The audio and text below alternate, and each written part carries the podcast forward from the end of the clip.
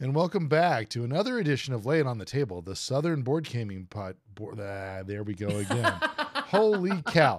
Welcome back to Lay It on the Table, the Southern Board Gaming. Co- uh, blah, blah, blah. I'm just dead today. This Man. is the Southern Board Gaming podcast that puts the accent on Southern. There it third is. try is third try is the time. Third time is the charm. Man, that's what I get Oof. for that's what I get for doing these things sober. Hi, I'm I, know, your I was gonna say it's yeah. well, hi everybody. I'm one of your hosts, Joe Mahaffey, clearly still struggling with something that I should just write down and put in front of me and read it to you all. But Yeah. uh, I feel like, you know, if you're going to wing it, wing it hard. And I wung it this morning. That's pretty dang sure.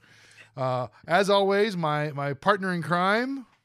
Uh, James Engelhardt here. Uh, apparently, um, well, I don't have to struggle through that that setup. So um, I just sit here every couple weeks and and just my heart, you know, breaks for you every time, Jeff. You know, I'm really kind of hoping that it just becomes a thing that that's what people will tune in for is just to listen. Does he get it right this time?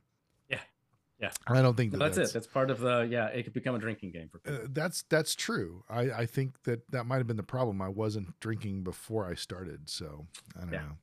So, gosh, it's I feel like it's been a month It, yeah, because uh, well, it's been a month. I think last time we were here, we talked to Christina Stiles. we had some great conversations with a couple Yeah. people. Yeah.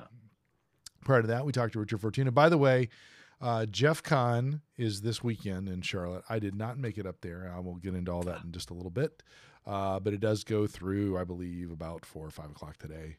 Um, up Today being Sunday the thirteenth, just uh, today being Sunday the thirteenth, and as, uh, then as the uh, Pogo comic strip used to have it. Oh, Friday the thirteenth falls on a Sunday this month. So There you go. Yeah. There you go. So, uh, but it's nice to be back and kind of getting into some of our other topics, but we certainly hope to have uh, more guests and uh, even maybe just uh, a little side segment that we do with somebody uh, that we can kind of insert into this at some point. Yeah. Along the way. But as usual, let's let's jump into it and talk about what's been on our table, I guess, over the last month, which mine's going to be pretty sparse. But go ahead, you go first. So is mine. It's been um we went through midterms and had a bunch of projects and grading. I'm still in the midst of grading, but it's done pretty well so far. But uh, a couple of fun ones that I've played recently um, with my students. They turned in a major paper, and I said, "Hey, let's take a little time off." So I set up the next paper, and I said, "Okay, here's what we're going to do next. We're going to play some games." So we played uh, Similo. Do you know this game? I don't. so it's a little all, all both of these we played Similo we played the game uh both co-ops Mhm. because i didn't want them going uh you know at each other's throats in the middle of you know 9 30 in the morning sure. so Similo is a really small uh, themed deck, and you've got like fables and you've got animals, and um, it's a very basic kind of like a very stripped down version of uh, code words, let's say. And so there's one person who's giving clues. The rest of the the team is trying to not pick the wrong card, and the person who's giving the clues has only one way to reveal the clue. And so they'll put down a card either sort of straight up and down, so sort of uh, vertical, like a thumbs up. It says the target card is like this card. They can't say anything. And then people try to take card take a card out that is not like the card they just put down. Or you can put it horizontally, like a minus sign, saying it is not like this card and all it's on the card are like pictures pictures of animals um, pictures of you know people from myth and fable and on the first round you take out one card. Two second round you take out two cards. Third you take out three. Four you take out four which will leave exactly two cards left. And on the last round hopefully the target card is still on the table and the team takes out the last standing non-target card and you win. But that's kind of tricky to do. So super fun, easy enough to teach very quickly. You could play the game now, um, but it also kind of makes them think, wait, wait, well, how is this like these other things? Super great to then hear my students discuss what they thought that was like. Uh, and then we played the game. Uh, one of my students had played it before, and that afternoon, after we played it in class, one of my other students went uh, went out to Target, picked it up, and played it that weekend with their friends. So I felt like that was a that was a big win. So that was they went. They picked up Similo, or they picked up the game. No, they picked up the game. Yeah. Because you know, when I was looking at this, uh, just to kind of you know prep myself uh, for it, I noticed that the game came out a while ago. Yep. And so it's one of those that I think is is pretty uh, interesting of note, just because it's still in production. Mhm. Um, Yeah, it's got some good. It's a nice evergreen title, Nice. and and I think I feel fairly strongly. Actually, I don't just think this vaguely that um, the the um, graphical over makeover that they did hmm is what has kept it alive because otherwise it was going to sink beneath the waves very quickly. Got it. Got it. So because it started off as a these bloody skulls on a black background and you're like why? Why? It's so unfriendly. Um, why would you do this? So then they got a different designer made it all pretty and it's been flying out of the shelves off the shelves and out of the doors of stores for years since yeah, very cool. yeah so I know you have one that you want to talk, the, a third one, but before you get there, I'm going to throw in one of mine because I want to Please use do. I want to use was that gonna- as sort yep. of a, a segue. But um, so we've been playing Ark Nova, and I know I've talked about Ark Nova before. Um, the last month we haven't played a lot of games. Uh, part of that Right. is you can tell by the raspiness of my voice. Uh, I had a little bit of a cold. Uh, it was not COVID. It was probably the flu. There was fever involved, etc. And we also moved my mom uh, from independent living into assisted living, and so it just took a lot of the.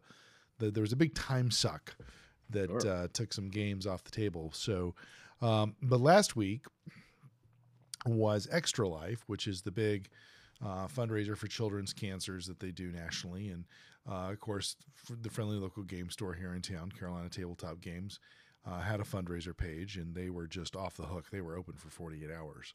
wow And um, so Rob, uh, the owner, and I, we had talked about getting together and teaching him Ark Nova because he was going to be working at the store on Saturday and he was going to be done at four.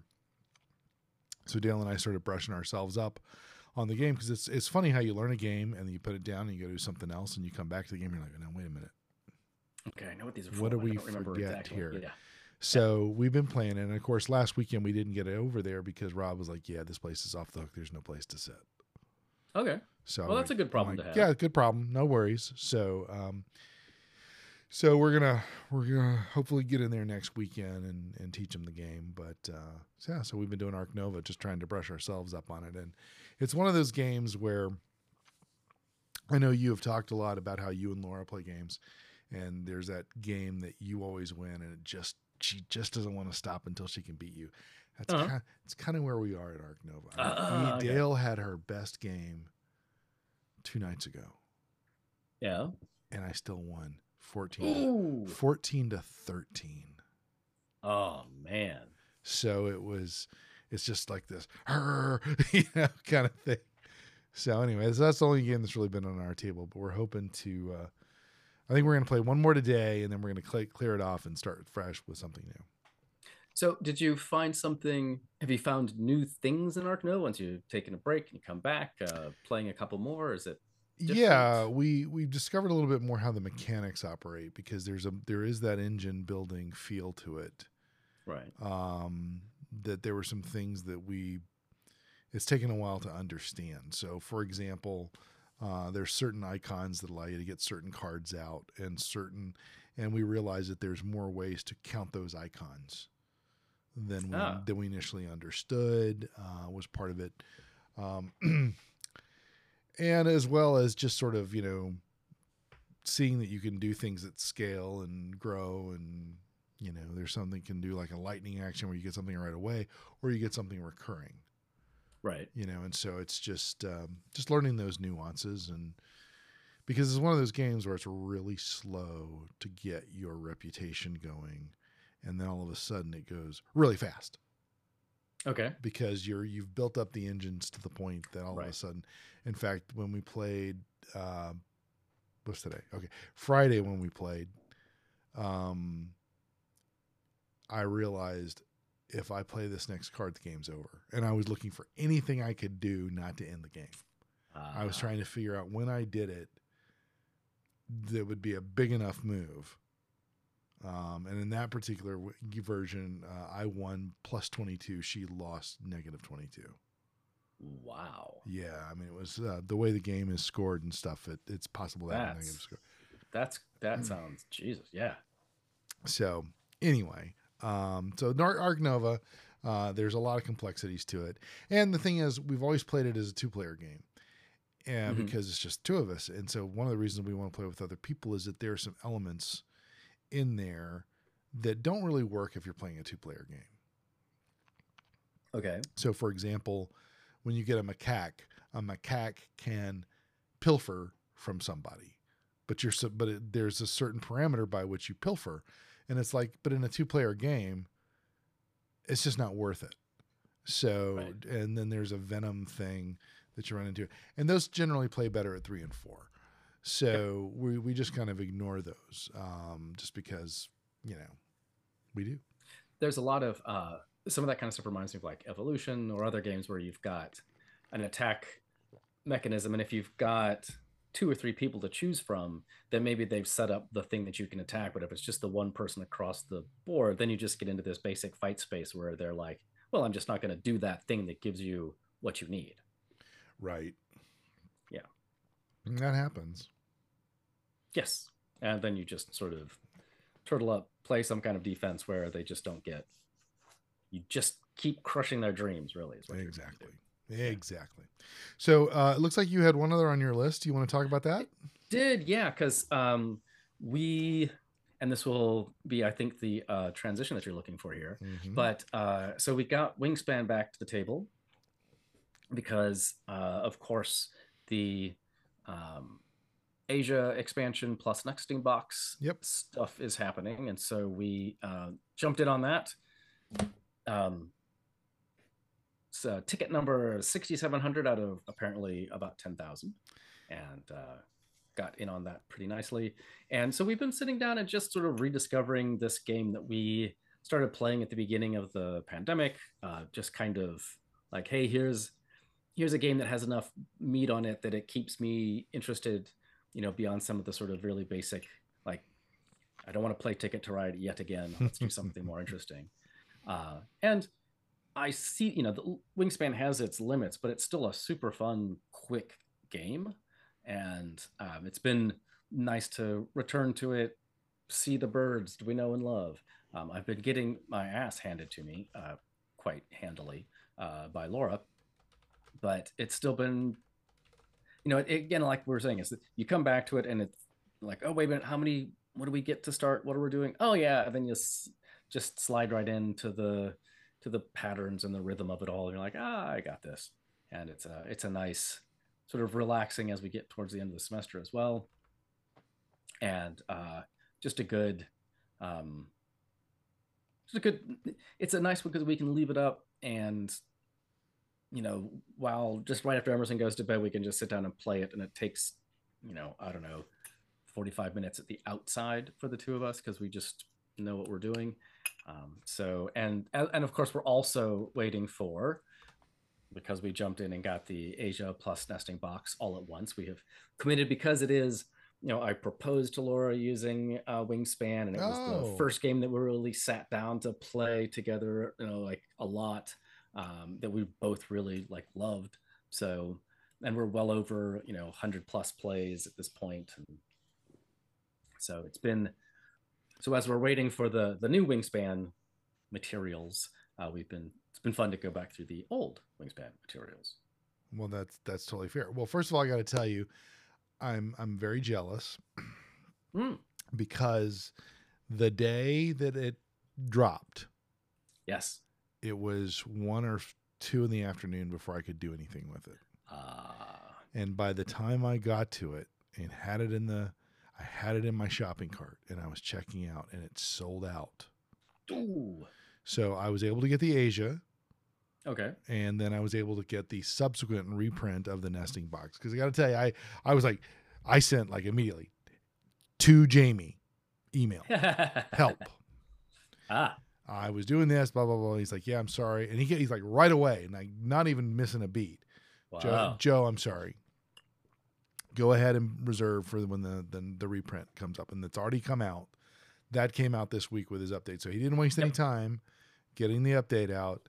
And so I've got Uh, I've got my orders in for the for the Asia and uh, the nesting box, but they will come separate, which actually is fine with me It's fine. Yeah. because I got the I got the viticulture with it, it, it the expansion in the the crate, and um, and then I've seen the box. Now I don't have the box, you know, which is fine. I'm not a I'm not Sure. a obsessive compulsive completionist. Yes, I am. I'm very much. I was going to say, yeah. Um, So um, anyway, so it was, but the nice thing about it was just you know um, being able to email Jamey right away and he gets back to you right away and he's such a really nice guy, which Wow.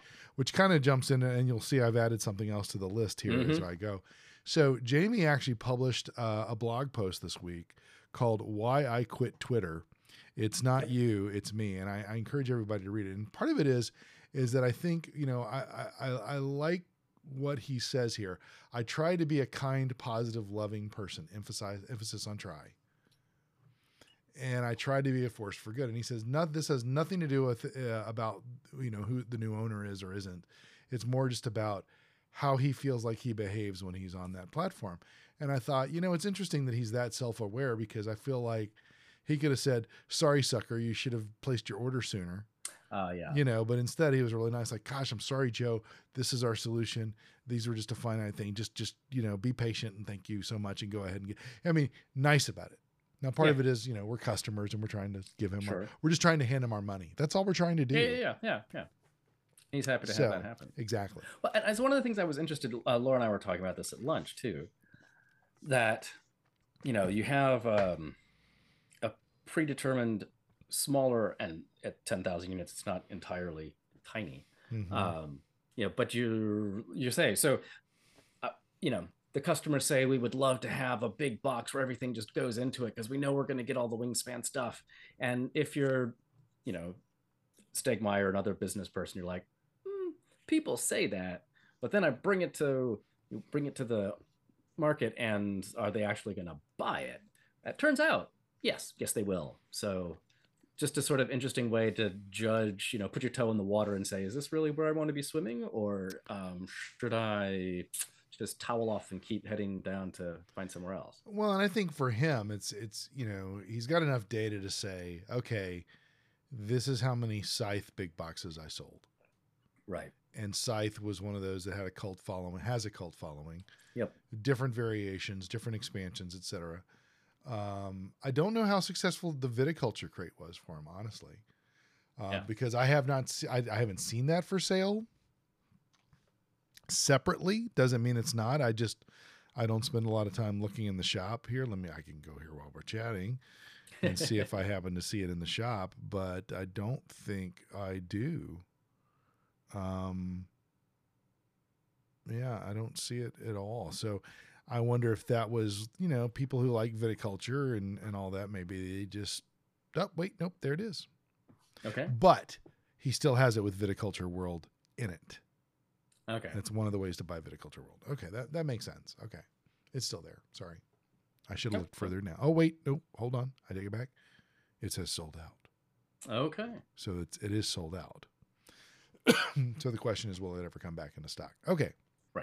Well, and that's one of the interesting things about this uh, hobby, particularly this sort of version. I mean, Stonemaier and Wingspan, those are huge. Well, Wingspan's a huge seller. Stonemaier's a small company. I get that. Mhm. Uh, but you know, when we're talking about games like this, there are many times there are games that I was very interested in, and they, you know, they have a print run of you know three to five thousand maybe, and there's three to five thousand goofy people like myself out there who were like, yeah, sure, and then the company's small and says, you know what, it's not in our interest to, you know, we it took us two years to sell through that, and so um, we're moving on, Well, and even and it's yeah. well, I was just gonna say, even there, I mean, it's um, one of our favorite games is Kohaku, and the Mhm. original publication had these nice acrylic tiles, and the second printing only has cardboard tiles. uh, there you go, and yeah. it's like, oh, it's just not as satisfying. Sure. But it's and it's and it's one of the but it's an interesting thing about it's an interesting part of this hobby that you know if you don't if you're on the fence about something and you decide, oh, I'll pass, and then two, three years later you think, oh, I should have gotten that, it's not going to be sitting on a shelf somewhere. Or it'll be in some really old FLGS, you know, and it'll be on there Mm-hmm. uh, reduced for quick sale back in a corner someplace in a town you never go to. So But that's also where and the you might after that way. that's where the aftermarket comes into play. I mean, I told Yep. you about buying the original print of Kingsburg by using the Yep. BGG um, Mhm. marketplace, and then as I look around, you know, as I I've been doing a number of things here in my home office that have given me more shelf space for games.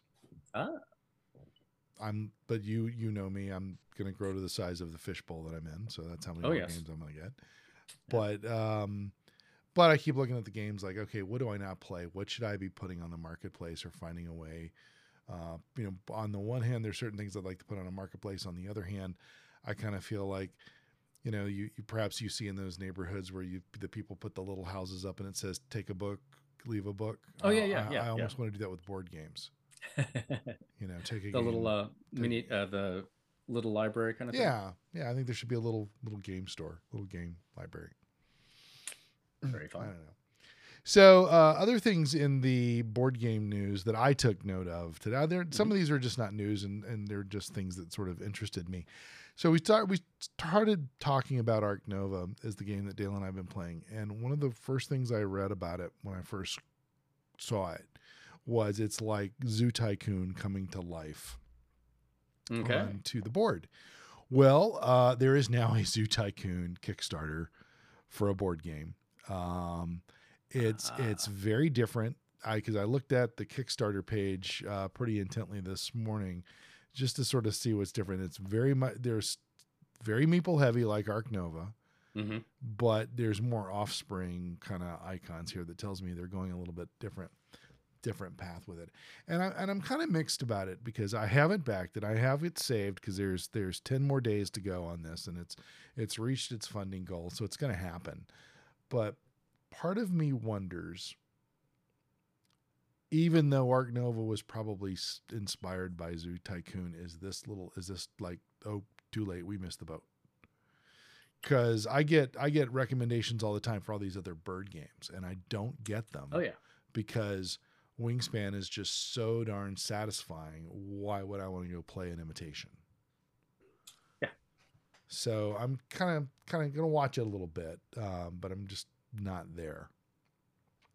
I'm always interested too because it's a kind of cartoony. I was looking at it as well. It's a very cartoony look, uh, and it seems to be like, oh, look at how cute and desirable this thing is. And then it seems like there's a lot of stuff going on beneath the chrome, um, and with a lot of different dials. And I mean, and by dials, I mean you know um, places to Mhm.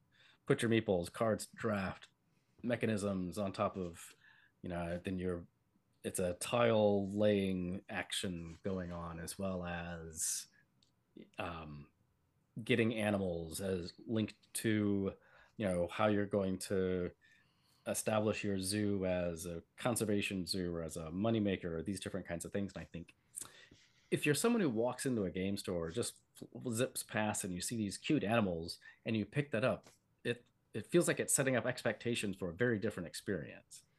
Um, so and i kind of contrast this in my head as i was looking at this stuff this morning with the older much older classic Zooloretto which was far more streamlined you know this is sort of a more classic early euro kind of with an i pick you choose putting down tiles and that's about it Well, you know, it's funny. There is a trend I've noticed of uh, video games becoming board games.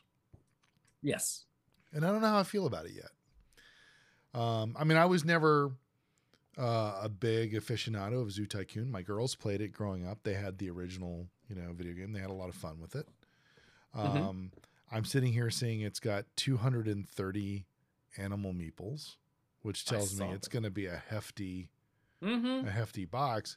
Um, I don't know the publisher for no other reason than I don't think I looked at it close enough to see if it was a known publisher or it just somebody who got the licensing because I would imagine you either it either has to be the person that originally owns the intellectual property or they got permission from somebody. Yeah, and is the my thought. did not look familiar to me. So, but then the world is full of stuff I don't know. So. Yeah, so I, I don't know. I mean, I can see that Mark Durer, I have no idea if I'm pronouncing it right because this is a Switzerland um, Ah, I see it too. thing, but I don't know. I don't know if it's just they got the licensing for it or not. So I'm just, I, I'm just kind of curious about it. Um, for no other reason than it got my attention because of the Ark Nova thing, and and I think Capstone Day Capstone Games that does Ark Nova. They also did New York Zoo. I think they Mhm. kind of understand the aesthetic and the Right. the the gameplay because I I Oh, kind the, yeah, the gameplay is key because there's so much that you can just hide under stuff if it's computerized. yeah. Well, and it's kind of like you know I, I look at the the series like Ark Nova and New York Zoo. Mhm. Same capstone games, different designers, etc. But they almost rhyme. in the sense that it's almost like I could play Trails or I could play Parks. If I Mm. wanted a simpler version of the game, I might play Trails. If I want a more complex version of the game, I could play Parks. I, that, that might be an oversimplification, but that is just sort of how okay. it strikes me. And and, and you know, I, I mean, obviously, when we talk about Kickstarters here in a minute, you know, I'm it's not like I have this this high and mighty uh, opinion over what I will and what I won't back. You know, but to a degree, there's got to be something that is inspiring me to do this. And I don't know. I'm just not. I'm just not sold on this one yet. Uh, doesn't mean it, it's going to happen. You know, it's not like yeah. I'm. I'm not holding anybody back with this opinion. Nope. nope. It looked like it was doing just fine without you. Speaking of parks, Okay. uh, Yes. Keymaster Games has got a new Kickstarter out there called Chicken, okay. and I got to tell you, this is another one of those that I am just, you know, I, I used to think, wow, uh, anything by this artist, I'm just going to go out and get. Okay. Anything by this So publisher, more, yeah. I'll go. This one does not speak to me at all. It is a, it's a roll chickens, hatch eggs. It's a dice game, and I, I guess I'm, I'm not against dice games. I guess it's just I, no, I'm not. I don't have enough experience with them to say I'm interested in this genre, other than Kingsburg, which I guess is a dice game. It is, but this feels more like a sort of almost kind of traditional push your luck, super super light. It looks. Yeah, it's, it's ten to twenty minutes playing time. It's it's you know it's Yeah. it's This is just um, let's take it to the beach, and when we've got a time between you know when as as the showers are coming through this afternoon, and we're sitting in the in the pub uh, waiting for the rain to pass. Let's play a couple rounds of chicken. yep. Didn't It's didn't- like playing liar's dice or um, can't stop or something like that, where it's just the dice. yeah, it just didn't. I don't know. I I wondered why this was on your list. I was like, okay, Joe, what you what you got there? This seems a little light. What? Yeah, well, it was just one of those things because it was because it was from Keymaster. It's from the people that give us parks and trails and Yeah. all these games, and I and I I'm sure it's a different designer. Um, I'm I I say it. Scott Almes. I don't I don't know. Let's see what else Scott Almes has done. Yeah. But um, oh, he's a tiny epic guy. Okay. Well, I like. So I my guess is, you know, he was like, "Hey, I've got this." I mean, y'all are in Target with Yeah. parks and trails and stuff, and um, and I've got the super wacky light um, dice chucker that isn't really a tiny epic title, uh, but I bet it would. I bet it could go to Target super quickly, and y'all have that connection. Let's make something work. I mean, that's a conversation I'm having in my head, telling myself, but you know, um, it seems reasonable. Well, and it's it's kind of like the that dog won't hunt game from It's a Southern Thing. Do you remember that? oh yeah, yeah, no, because that dog won't hunt is is liar's dice yeah. with, yeah, with sort of a you know redneck spin on it. So I, I I don't know if this is liar's dice quite in the same way, but I mean, No, this looks more like um, again, more like more pushing your luck, like uh, can't stop or something.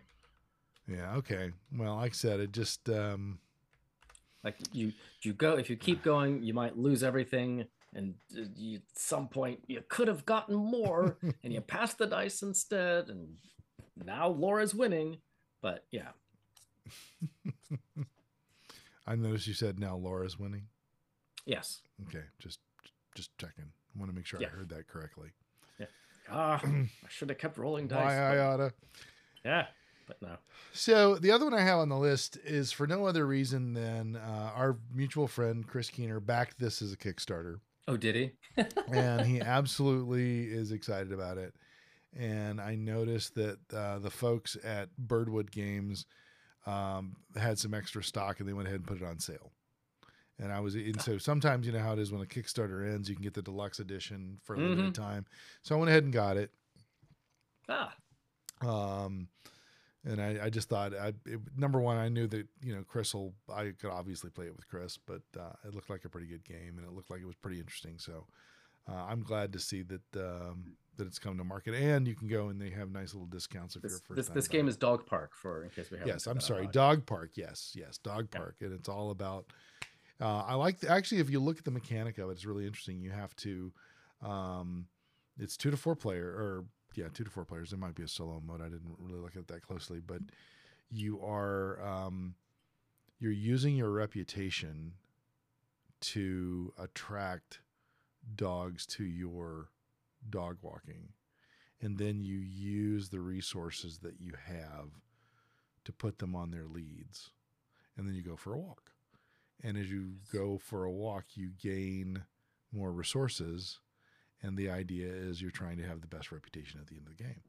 And I thought it's a it, little engine builder. It sounds like. yeah, but it's and it's interesting because there there's a lot of variability because there's cards that talk about how you would go for a walk Mhm. and what resources you might get. And then there's also certain types of dogs that if you collect them in a set, you get certain bonuses. So there's just a lot of it looked like it was clean and neat, but also kind of had a compelling thing because there's always like there's the bird game and then there's the cat game. Well, now there's the dog game. I was gonna say these are super cute puppies too.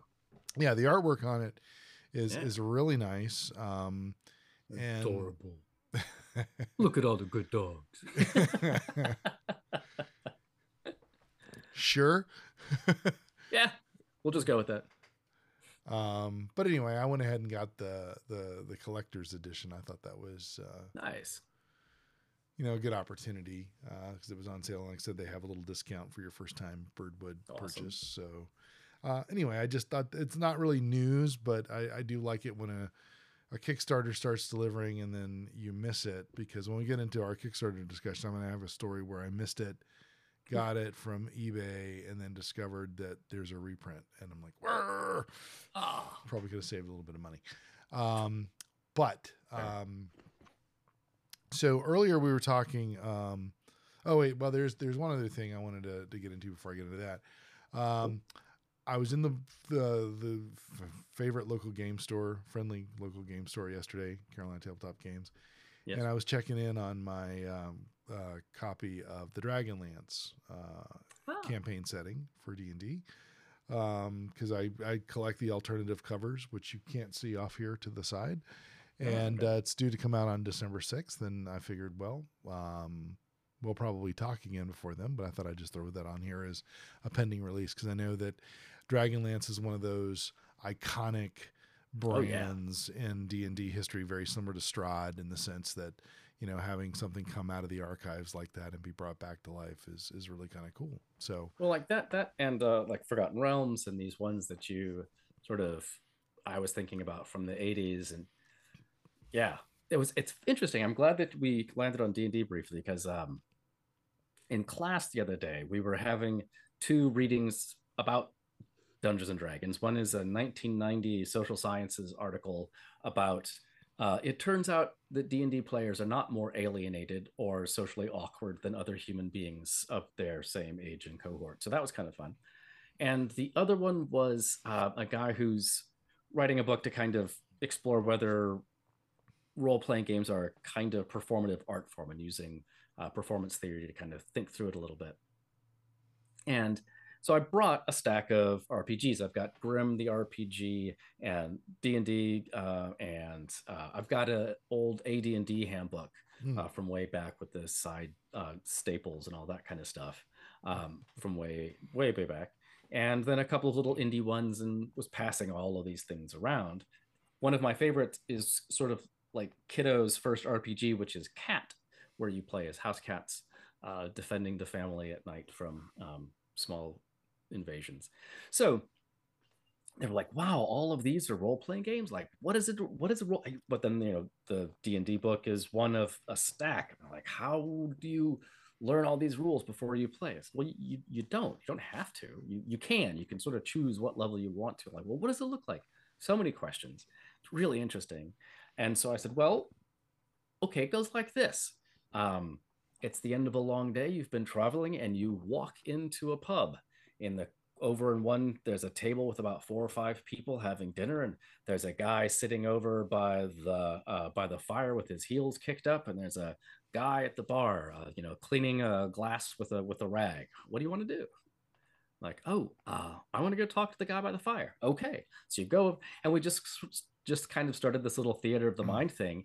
And at first they were a little confused, and then they just kind of like the whole class just kind of leaned in. And I was thinking, this, this is why you play D&D. This is why someone says, well, why did you play it for four hours? I'm like, because you're telling the story. I can watch you physically lean in. Yeah.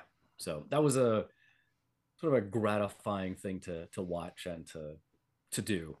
And I thought since we were talking about Dragon, no, I love that. I mean, thought, that's that's yeah. one of the things that you know. I I I think that what people have come, the reason people gravitate to this game so much, or this genre, genre is a better way Mhm. to say it. And I think this is kind of cohesive with what we talked about last time with Christina and and others along the way. Is that collective storytelling Mhm. is so ingrained in the human experience.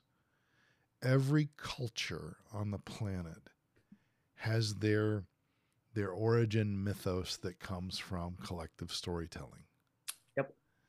And I think it's it's so embedded in our DNA that we're drawn to it Mhm. organically because of that. But I think if you look at in particular the last 3 years of our existence, Yeah. where we have been compelled to be less sociable.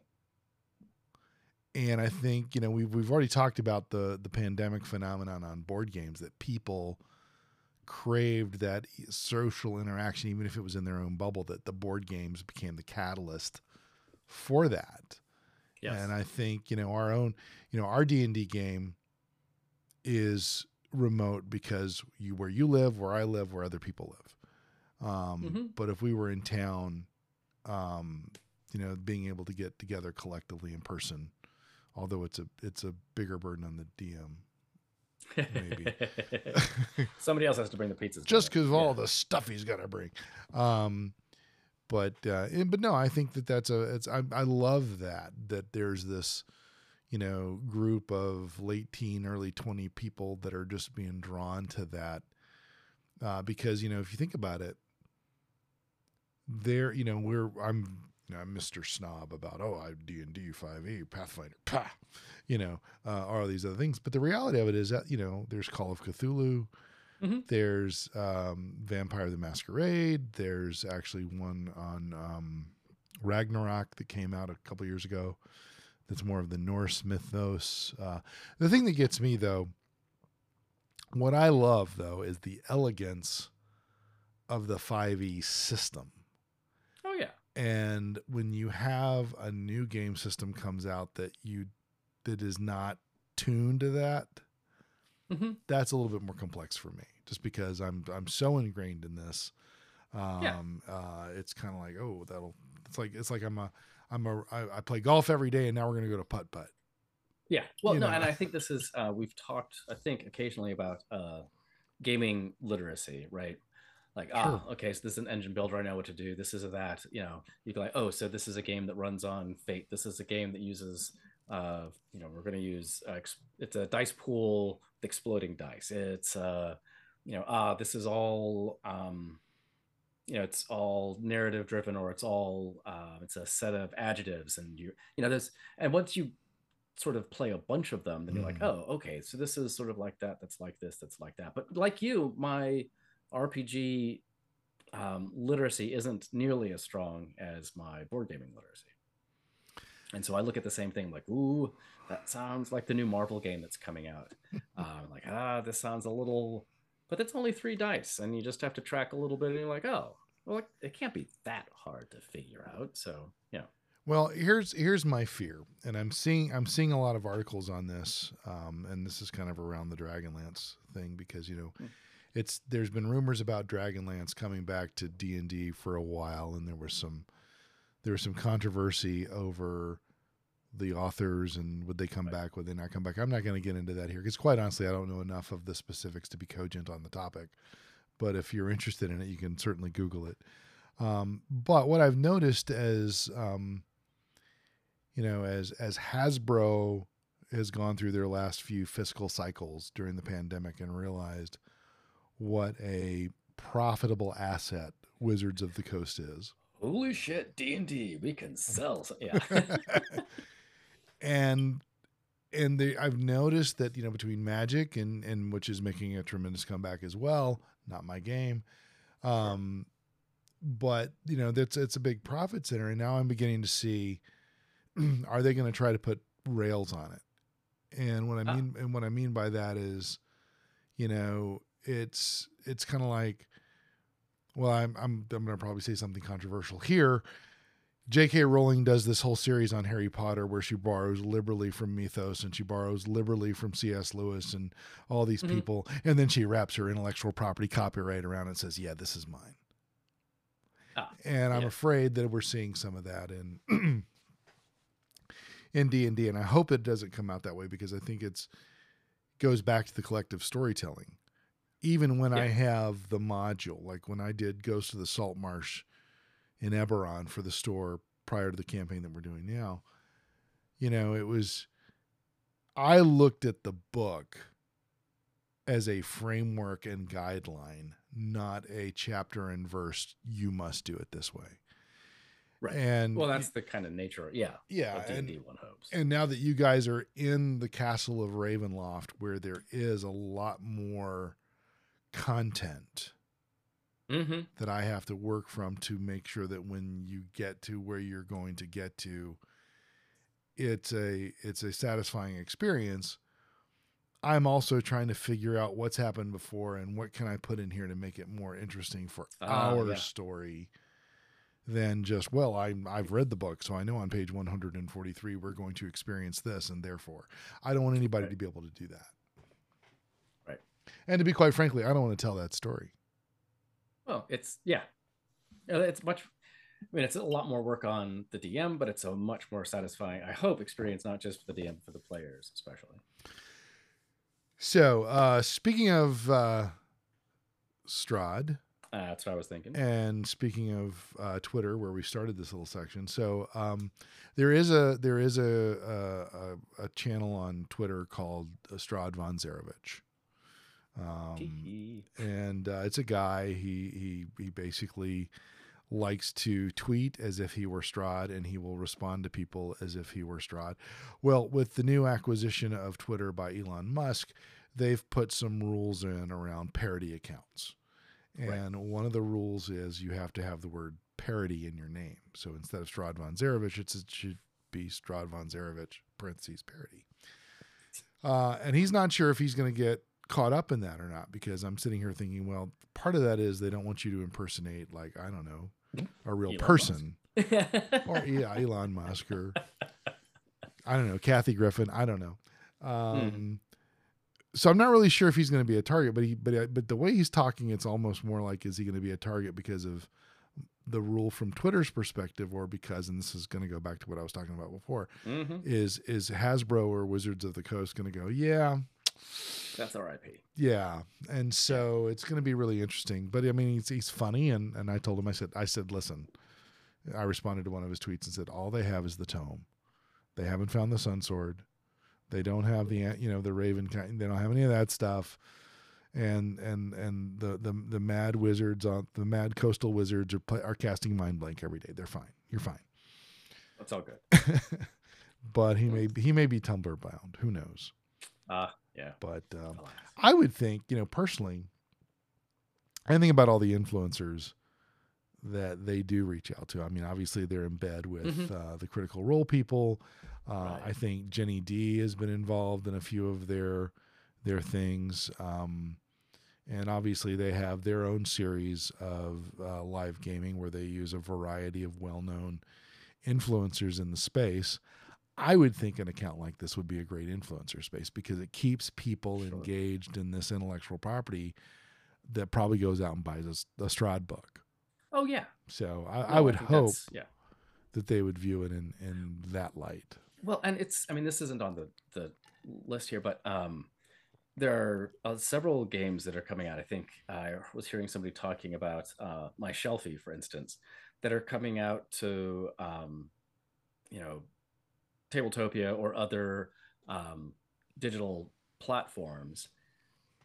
You know, I mean, you have to get your um, you have to sign up for this platform to begin with to get access to it but but you're not buying the game digitally right to play Mm. you're just allowed to play this and it's like hey come here and play this game and we bet you're going to like it and you're going to go and buy a real relive copy of it and so i i think about that in terms of people like the Zarovich, uh, or other influencers where the company says you know what it is much better to play along than to look like an asshole and uh, try to crush somebody who's having a good time and who other people enjoy using our stuff. Let's see how we can um, pull them into the into the family there.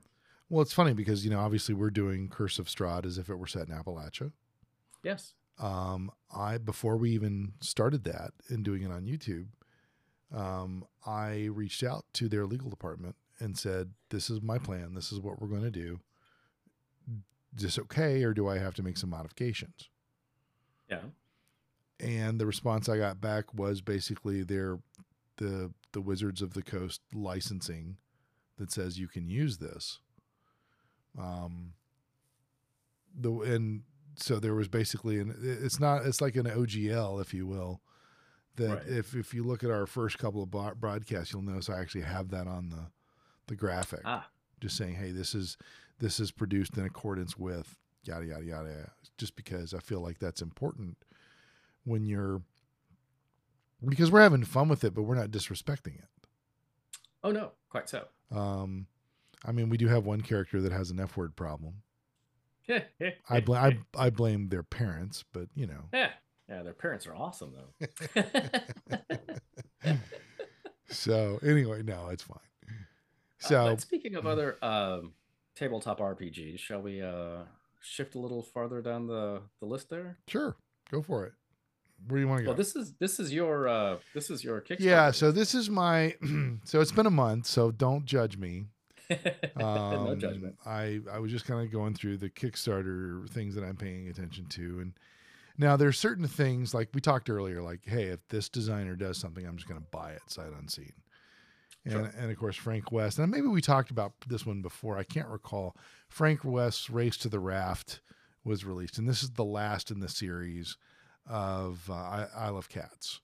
Right. And um, so I was like, okay, I got to get this. Sure. Um, so we got the Isle of Cats, so we got that backed. Um, and then I had seen Wonderland Wars. Um, a friend of mine got it, and my wife is a big Lewis Carroll fan, and it, so I Ah. thought, oh, this is great with the minis and stuff. And I'd missed the original Kickstarter, and I went and I was able to find a copy on eBay. uh, this Um, is that story. this is Okay. that story. I didn't. I mean, I wasn't. I- I- Did I pay more? Yeah. Did I pay ridiculously more? No. Okay. Um, I'll leave it there. But then I noticed there's a Wonderland Wars expansion, of which they're Uh-huh. also going to do a reprint of the original one. And I'm like, Damn it. Yeah. so I need to learn to be patient and think, hmm, if it was really successful, will there be? Well, and but that's the that's the hard thing to judge with this industry. Yep.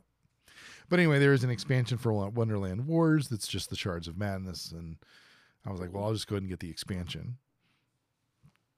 Because I don't like a playing complete it safe there. Yeah, complete set. Yes, I do. I need to have a complete set. Um, and then com- previously com- discussed. and then speaking of complete sets, Canvas Mm-hmm. has done their third and final. That'll be the that'll be a trilogy, so it'll be their last one that they're doing there. So I had to back that because these are all And just did you buy like did you did you back like a a set of three or was it the third in the set? I already have the other two sets. I had backed the first one, then I backed the second one, and so. no. yeah. Los tres. But the one that you were driving at was the money Yes. the Monty Python tabletop RPG, and I was really back and forth on this. yeah. But they added this really compelling looking game with it, oh yeah. and that was the the I saw that. the little trick for me was like, you know, I'm I'm very interested in that Mhm. because it's uh, it's called Fetchez la Vache, I think is how you would say that. uh, Fetch a Lavage. Fetche Fetche la Vache. See, look at that. Yep. See, look at you knowing how to speak French. Well, no, it's it's it's the line from um, the Holy Grail Okay. Yes. because Fetche is they just made that up. Um, Lavash is cow, so yes, Fetch, the, cow. but Fetche Fetche Lavash. Yeah. yeah. So that one was the the the real driver for me. So I ended up backing it. That'll be super fun. Yeah. But and and there again, it's a it, but this is the thing. They're gonna it's gonna come with dice, Mm-hmm. but it's a completely different system. It's not 5e. It's gonna be a different Yes. kind of thing. But I think it's so unique because it's driving back to that movie Mm-hmm. that it will be sort of its own thing. Oh yeah, Is kind of what I'm thinking. and it should be hilarious. And, And worst case scenario, it. it'll it'll fit nicely in the collection. There you go. Yep. So, um, so that was that one. There's two others that that caught my attention. One is was the Ocean expansion. We we got Oceans. We didn't get it as uh, a Kickstarter. However, uh, I run the the Discord and I'm also an administrator of the Facebook channels for um, Carolina Tabletop Games, and uh, a lady had offered the owner three Kickstarter copies at just Kickstarter cost or a di- or a discount. I can't remember exactly what it was, but anyway, I saw it and I told, and he was kind of on the fence as if he was going to do it or not because there was three copies, and I I sent him a, a text and I said, "Listen, if you do this, I'll buy one of them."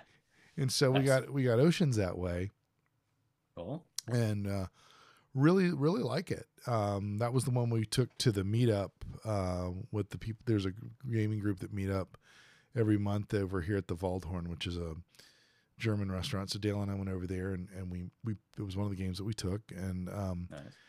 One of the guys had actually been a play tester for it, so we Oh. pull, we pulled it out and played the game, and I learned so much playing in that environment because just different strategies. You see the way that people play them and, Mhm. and how they score them, and so it was a very satisfying thing. So we thought, well, I, I don't know if I'm interested in Evolution, which is not a prequel. It's just um, Right. It's just a same system. same yeah it- they don't they don't marry together they're not required you don't need one to have the other uh, Right. whereas this i thought okay they're doing an expansion and then this last one i just i you know it's the there's a, there's so many interesting games that are coming out of the australian continent And this is survival. Of survival The fattest, survival of the fattest it's got uh, some some great minis and some great uh gameplay elements that were there and i thought you know this is one of those this is the kind of thing that just sort of fits my aesthetic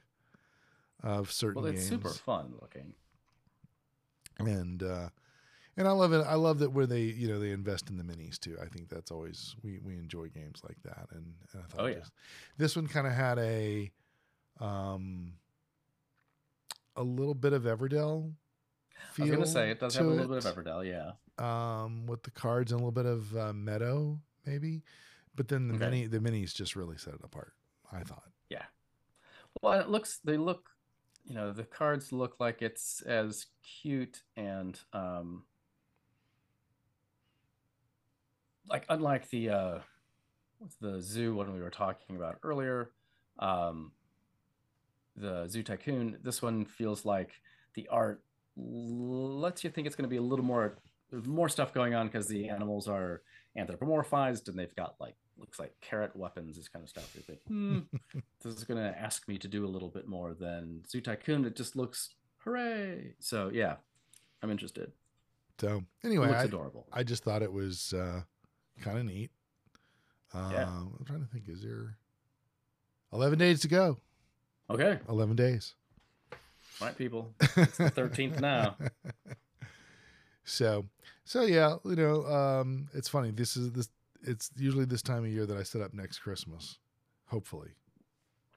And I say Okay. hopefully because you never know if and when it's ever going to go off. That's true. Because I got to tell you, I, I think I've told you this before. There is an Indiegogo. Have I told you about my Indiegogo experience?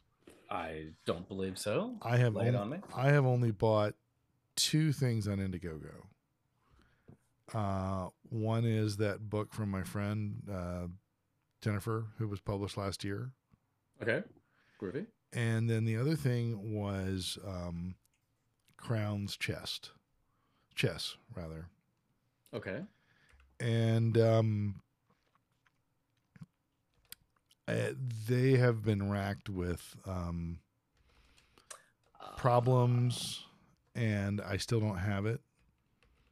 Wow. And, how long ago did you uh, pledge for this? Thing? Uh, before the pandemic.